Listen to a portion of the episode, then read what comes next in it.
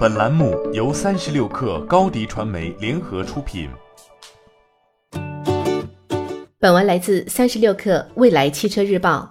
传闻几天过后，贾跃亭申请破产的消息最终得到确认。十月十四号，贾跃亭债务处理小组发布有关贾跃亭先生个人破产重组及成立债权人信托的声明。确认贾跃亭已于美国当地时间十月十三日，根据美国相关法律第十一章申请个人破产重组。官方表示，作为个人破产重组方案的一部分，由债权人组成的委员会和信托受托人控制和管理的债权人信托也将同时设立。美国法院认定的贾跃亭全部资产和相关收益也将会通过这种方式转让给债权人。值得注意的是，该方案完成后，贾跃亭将不再持有任何 FF 的股权。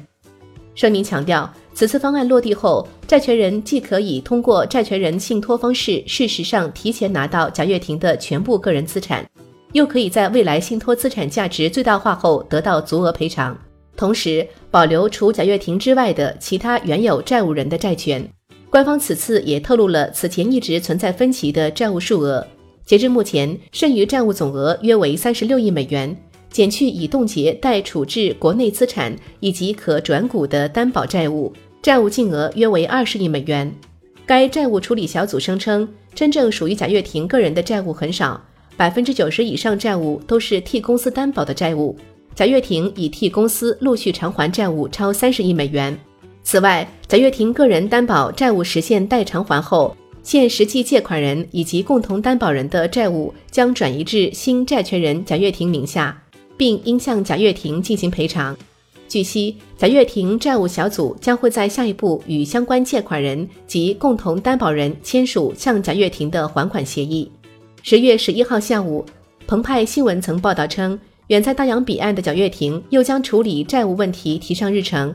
一位接近贾跃亭债权人的知情人士曾透露。当天收到一份贾跃亭在美国法庭主动申请个人破产重组的文件。作为乐视系创始人，自2017年乐视危机爆发后，面对国内巨额未能偿还的债务，贾跃亭选择远走美国潜心造车。虽然他曾承诺会对债务尽责到底，但乐视资金链断裂、巨额债务和造车需要的大笔资金之间，让外界对这一说法存疑。从目前的进展来看，在辞任 FF 的 CEO、放弃董事长后，贾跃亭终于决心面对过去。曾喊出为梦想窒息，大跃进之后的他不得不接受未来几年为全体债权人打工的事实。毫无疑问，这一系列动作都是为了推进 FF 的量产。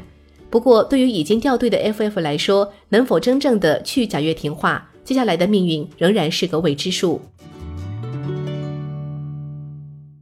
欢迎添加 baby 三十六克 b a b y 三六 k r 加入克星学院，每周一封独家商业内参，终身加入学习社群，聊风口谈创业，和上万课友一起成长进化。高迪传媒，我们制造影响力。